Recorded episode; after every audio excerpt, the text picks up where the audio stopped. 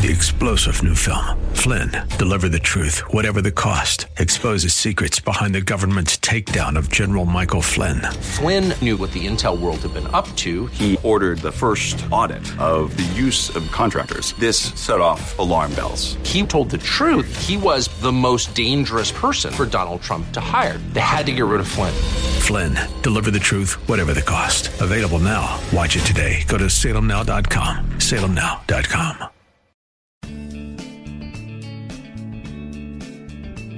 Grace and peace to you, and welcome to Reaching for Real Life with Sean Azzaro, the senior pastor of River City Community Church in San Antonio, Texas. Now, this is a church that exists to help people just like you find the real life you were created for and find it to the full. That's what Jesus promised you in John 10 10. And today we're going to wrap up this series called The Elephant in the Family Room. And today, Pastor Sean Azzaro takes a real look at how families are being spiritually assaulted in a culture that doesn't know God. The fear of the Lord is the beginning of wisdom, and knowledge of the Holy One is where it starts to then know the love of God. RealLife.org has this full message, sermon notes, and series available for free, but if you feel led right now to bless this listener supported radio ministry, then please do. There's a place to give at reallife.org. The message today is called The Family Outpost. Pastor Sean is teaching from Deuteronomy chapter 6. It's time for Reaching for Real Life Radio. As I was thinking about this morning's topic, uh, kind of a story that some of you may have heard before, but just kind of cracks me up. My poor little kids growing up, they didn't really know what, what Kool Aid was. Okay, my wife is into health. She takes her assignment to take care of our health very seriously, often against our will. This is horrible. my, my poor little kids, until they got up got on their own, they thought turkey bacon was good. That's just wrong. That's child abuse in some states, okay?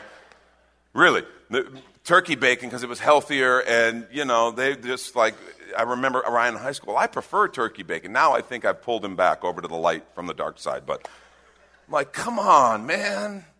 But Lori took our health and still takes our health very seriously, and she's very diligent about that. Well, our kids growing up having Kool Aid, she'd use like a third of the sugar from the recipe. And so it was this wonderful tart little thing that they would have. Mmm, Kool Aid, it's so good. You know, you shouldn't have to pucker when having Kool Aid. That's just kind of a general rule of thumb. They went over to our friend's house, Mike and Kim Beckham, and they were watching the kids. And Ryan was real little. I mean, he was, I don't know, four or five or whatever. Uh, she made some Kool Aid for them. Okay? Ryan takes one sip of that. What is this? what is this mystical substance? And he's just like guzzling the thing. What is this? He goes, Well, that's Kool Aid. That's not Kool Aid. That is not Kool Aid. I've had Kool Aid. That's not what it tastes like. What is this? My poor little children. He didn't even know what the stuff was. You say Kool Aid, he thought one thing. You know, he found out, my gosh, mom's been keeping wonderful things from me. I think sometimes as we talk about family, that's one of our biggest obstacles to get over. Because when we say the word family, a lot of people go, "Okay, yeah, I, I don't, I don't have any interest in family," because to them, family is like sour Kool Aid. They hear what it's supposed to be. They've hear, heard the stories, but they go, "Yeah, family, that, that doesn't work for me." So many people in our culture have a broken and distorted view of family, maybe from their own hurts, maybe their own upbringing. So when we start saying things like, oh, God wants to invite you into the family of God, like, yeah, no, no, no, time out. I'm not interested in that. New, new, new, new, new, new, thank you. I'm not interested. And of course, culture hasn't helped because when you start thinking about families that are in the public eye, here's one that's in the public eye. Take a look. You see if you recognize these folks.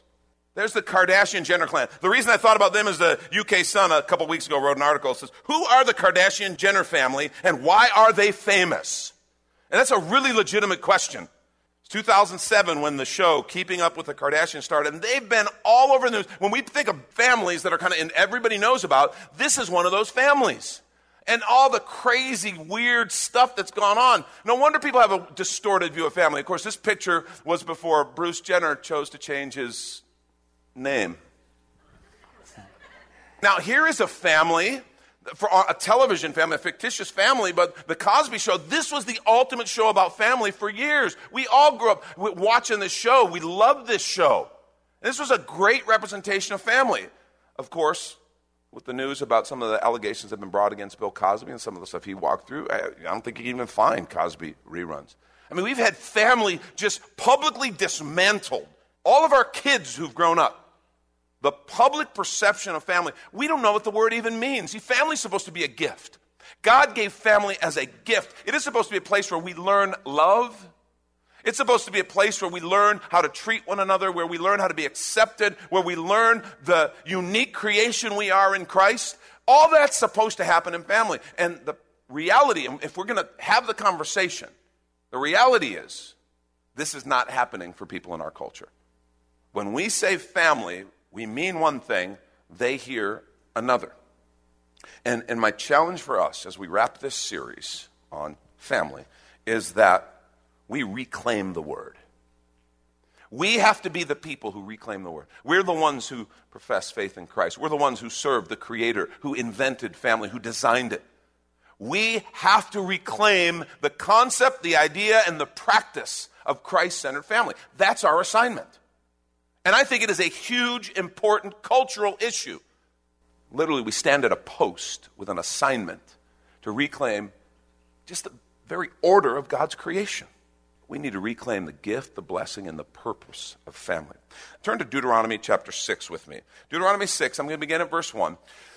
This passage, Moses has been given the statutes of God, the Ten Commandments, the other ordinances of the Lord, and he's talking to the people about the ways and the things of God that they are to establish as a people.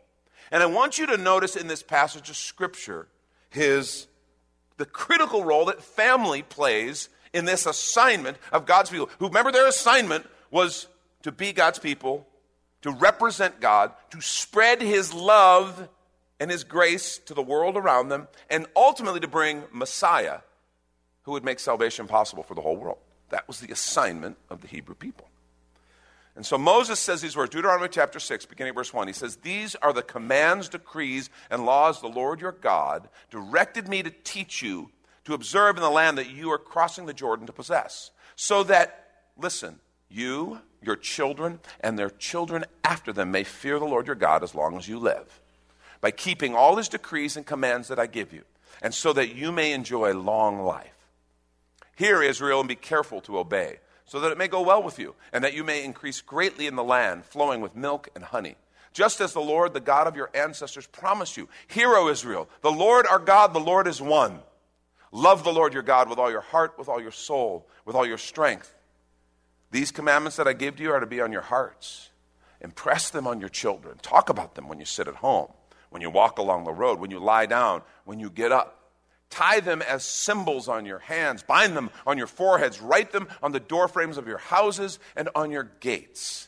Keep the word of the Lord front and center. And notice that the entire setting of this is family as the primary carrier of our faith, the primary distribution center. It wasn't just the temple, wasn't the priests, wasn't preachers of some kind. It was family.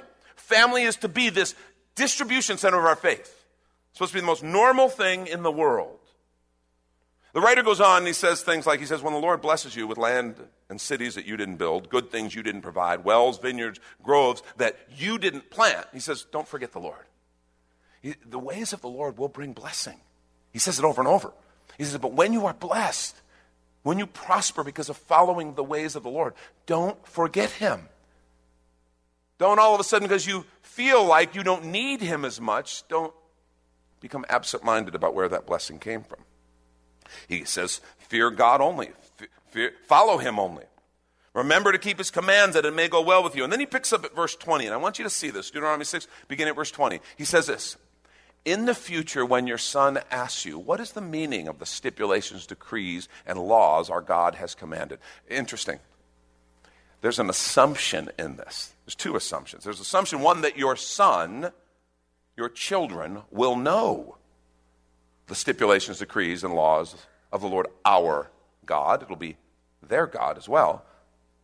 And that they'll ask about them, that there will be discussion. There's this assumption based on what he said that your children will grow up knowing this and they're, they're going to ask questions. And he says, when they do, when they ask, what, what's the meaning of these? Here's what you're supposed to tell them we were slaves of Pharaoh in Egypt, but the Lord brought us out of Egypt with a mighty hand. Before our eyes, the Lord sent signs and wonders, great and terrible on Egypt and Pharaoh and on his whole household. But he brought us out from there to bring us in and give us the land he promised on oath to our ancestors. The Lord commanded us to obey all these decrees and to fear the Lord our God, so that we might always prosper and be kept alive, as is the case today. And if we're careful to obey all this law before the Lord our God, as he's commanded us, that will be our righteousness.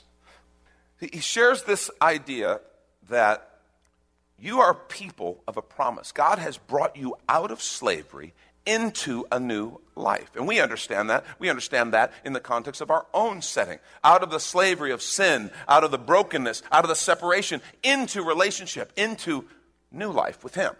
We get that concept. He says that's the culture you're supposed to have, and it's a culture of blessing. I want you to see this wasn't just for the Old Testament followers of God. It wasn't just something for them. In the New Testament, Hebrews chapter 3 and 4, it talks specifically about the generation of people who came out of Egypt. The one that Moses led out, the ones he's talking to who got to the edge of the promised land and refused. Said, no, we're not going to go in. Because it was too scary. The cities are too big, the people are too big, the armies are too great. We can't do it. Remember, there were 12 spies, 10 said, nope, gave a negative report. Only two said, but God is greater. But God's called us. But God has promised. God can do this. And you remember, they all overruled the other two. They insisted, the whole generation said, We want to go back to Egypt. Well, God didn't let them go back to Egypt, but remember, a whole generation of people died in the wilderness because they refused to believe God and refused to follow and be people of promise. And God had to wait until their children grew up. And by the way, the only two adults from that generation who got to go into the promised land are those two spies who gave a positive, faith filled report Joshua and Caleb.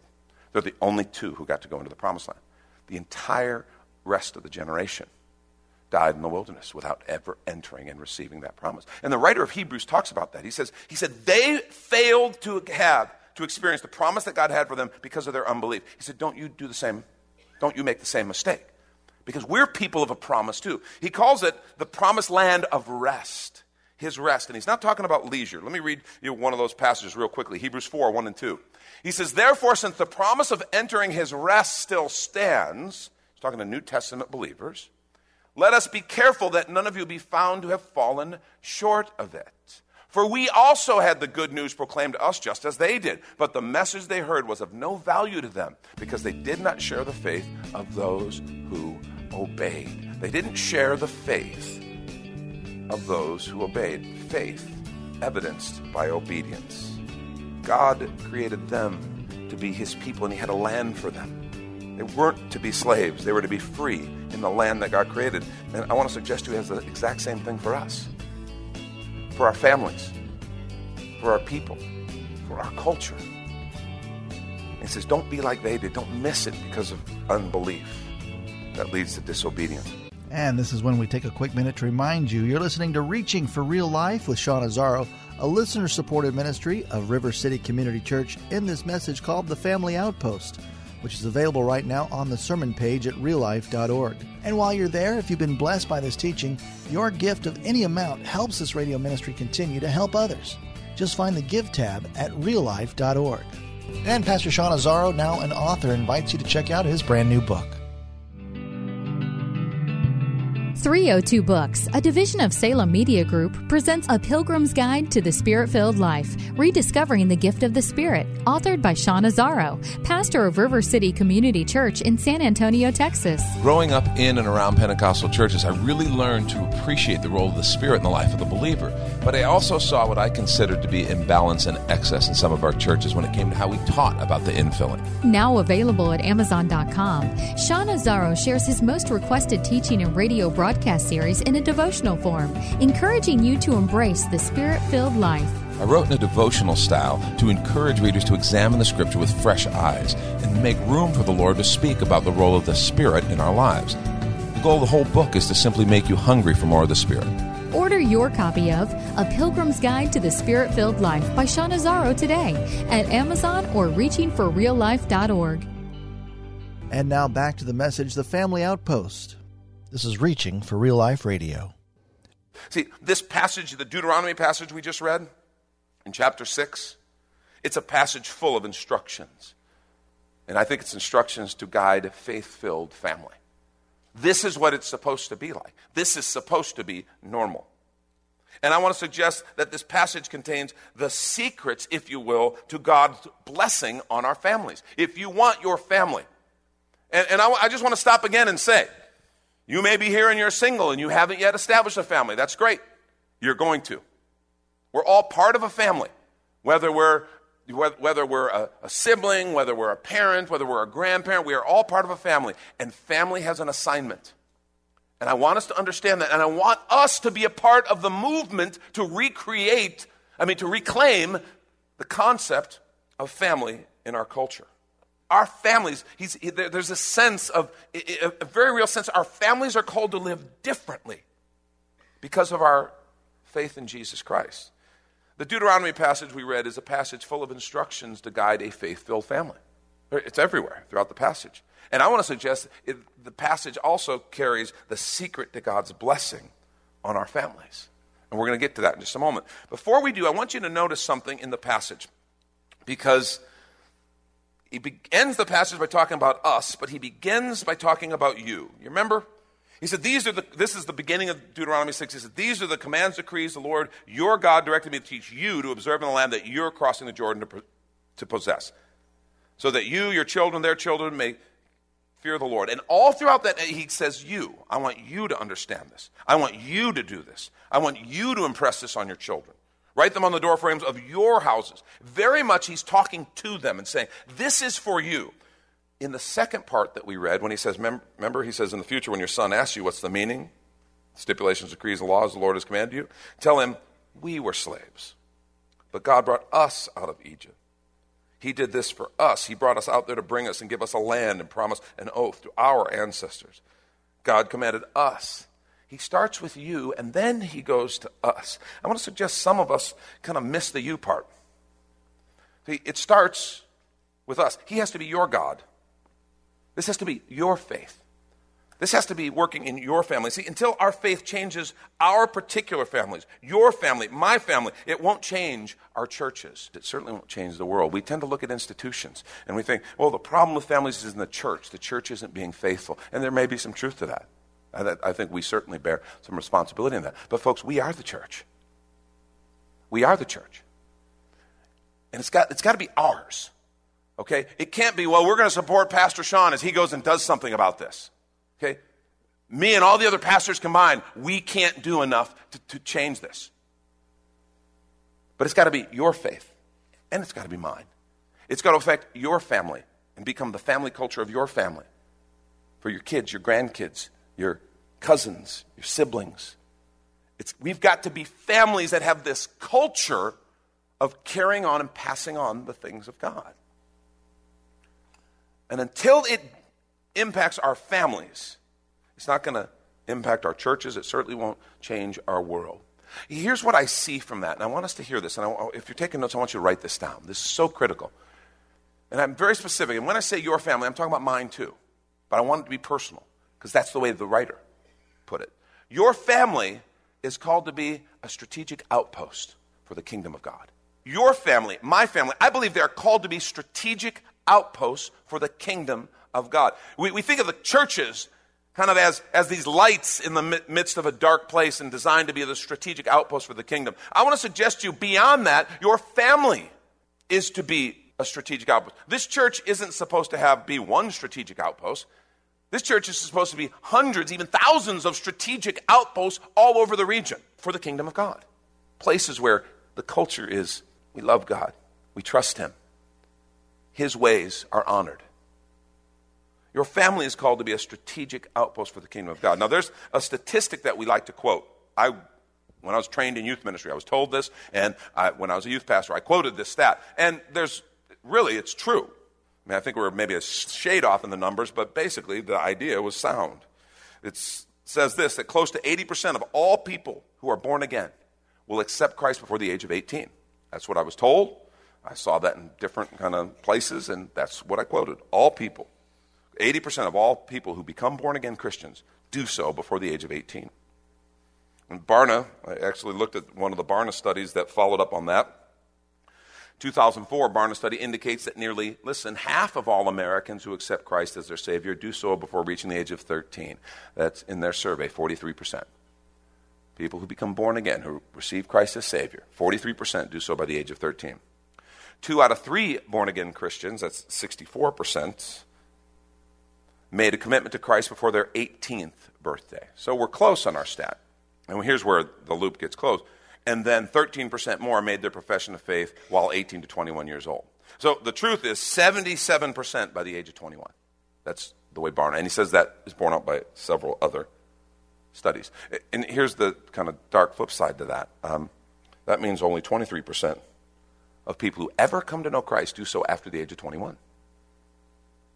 And, and we use that statistic, and that's, that's really kind of highlights the importance of our children's ministry, our youth ministry, all of our next generation ministries. We see how important they are. I want to suggest to you that that misses the point of the statistic. I think those ministries are really important, and we invest a lot in them, and we highly value them. But that's a statistic about family. Do you know why most people do so before that age of 21? Because that's when they're influenced by their families. Most people who become born again followers of Jesus Christ are going to do so because they were influenced in the context of a family. And as we see where the family is heading, we see the inevitable effect it's going to have on the gospel. I don't say that in any way to take away from our ministries. I just say that's a statistic that really bears out how critical the role of family is in transferring this faith of ours. And some people go, well, so what about people who aren't healthy? Well, of course, we minister to people who aren't healthy. And a lot of people do come to Christ. I mean, 23% come to Christ after they're outside the influence of their families. But the fact is, you know, to illustrate, we get nutrition by eating healthy food. That's God's design. A person who's sick or injured, obviously, and they can't eat, they can be fed intra- intravenously. But that's not the original design. There's a way that God intended it to happen. And see, just because many families are unhealthy doesn't mean we give up on God's design and calling. And I want to challenge us in that. Because we have so much pressure to bend to the culture's new definitions. Culture redefines things all the time, folks. It doesn't mean it's true. I mean, you need to, we need to let that settle in kind of deep right now. Just because you read it in the New York Times or in CNN or on Fox News or wherever you get your news, even the Wall Street Journal, just because you read it somewhere or saw it somewhere, doesn't mean it's true. And just because culture says, in fact, if our culture is saying it and it kind of becomes the big new pop wave, I view it with heavy dose of suspicion. Because I've watched, I've lived long enough now to watch and see how often culture changes its mind on what's right, what's wrong, what's true, what's not. And I have seen God's Word. I've seen the things of God be a standard rock and foundation for thousands of years.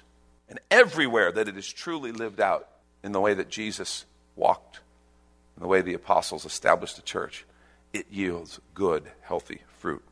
And that includes in a family. It includes in a family. I just want to suggest this is urgent. This is not just for people who have small kids. This is for all of us. We need to reclaim this idea of family. And I, I want to suggest your family is called to be a strategic outpost for the kingdom of God. The question is, will we step up and say, okay, God, we will be that? Now, I think this passage gives us five traits of a kingdom family. I want to cover for you real quickly. Five traits of a kingdom family are revealed as we read that passage. The first is the family is where we learn the ways of the Lord. The family is where we learn the ways of the Lord, the things of God. Because what we're going to find out is that the things of God, the ways of God's word, the ways God calls us to walk are so counterculture that there's got to be some place where we are trained and educated in the things of God. That's what verse 7 through 9 told us. Remember, we read the passage last week. He says, Tell them to your children, sit home, walk on the road. You lie down when you get up. Put them on the door frames of your houses, on your gates. Post them. Make it normal in your house to learn the ways and the things of God. I mean, listen to some of these questions. Think about where we came from.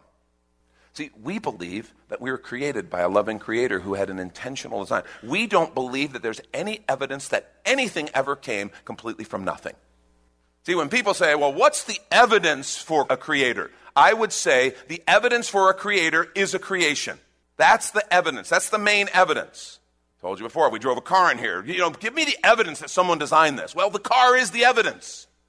And I, we believe that there is a creator, a God. And so what, what that means is we came from somewhere. What's our purpose here? We believe the Bible addresses that. We have a purpose. Our life isn't meaningless. We're not an accident. That's significant. What is right and wrong? Who's to say what's right and wrong? In a relativistic culture, who's to say what's right and wrong? Well, that's your view. That might be true for you, but it's not true for me. And truth becomes this thing that's up to uh, up for grabs, and it's just a matter of whoever's got most votes. See, truth doesn't work like that. Truth exists regardless of our opinions. That's Pastor Sean Azzaro. You've been listening to Reaching for Real Life Radio. If you'd like to hear this full message in the series, The Elephant in the Family Room, it's available right now on demand at reallife.org. And while you're there, we'd appreciate your feedback. You can leave us a note on our Contact Us page, or even better, your financial gift helps this radio ministry continue. Find that Give tab at reallife.org. But of course, you're invited to visit and join us at River City Community Church, located on Lookout Road right behind Retama Park, next to the Real Life Amphitheater. If you'd like to call the church, the number is 210 490 5262. As Reaching for Real Life Radio is a service of River City Community Church, we hope you join us again next time as you travel the road to real life. Three star general Michael J. Flynn, head of the Pentagon Intelligence Agency, knew all the government's dirty secrets. He was one of the most respected generals in the military. Flynn knew what the intel world had been up to, he understood its funding. He ordered the first audit of the use of contractors. This set off alarm bells. The explosive new documentary, Flynn, Deliver the Truth, Whatever the Cost, uncovers the facts behind this scandal. Flynn told the truth. He was the most dangerous person for Donald Trump to hire. I find out the worst enemy that I'm going to face in my life is right here in America. They took my assessment and they wanted me to change it. And I was like, I'm not changing it. They had to get rid of Flynn. With in depth interviews, archival footage, and never before seen personal records of the man behind the headlines. I just felt like I was drowning. Flynn, deliver the truth, whatever the cost. Available now. Watch it today. Go to salemnow.com. Salemnow.com.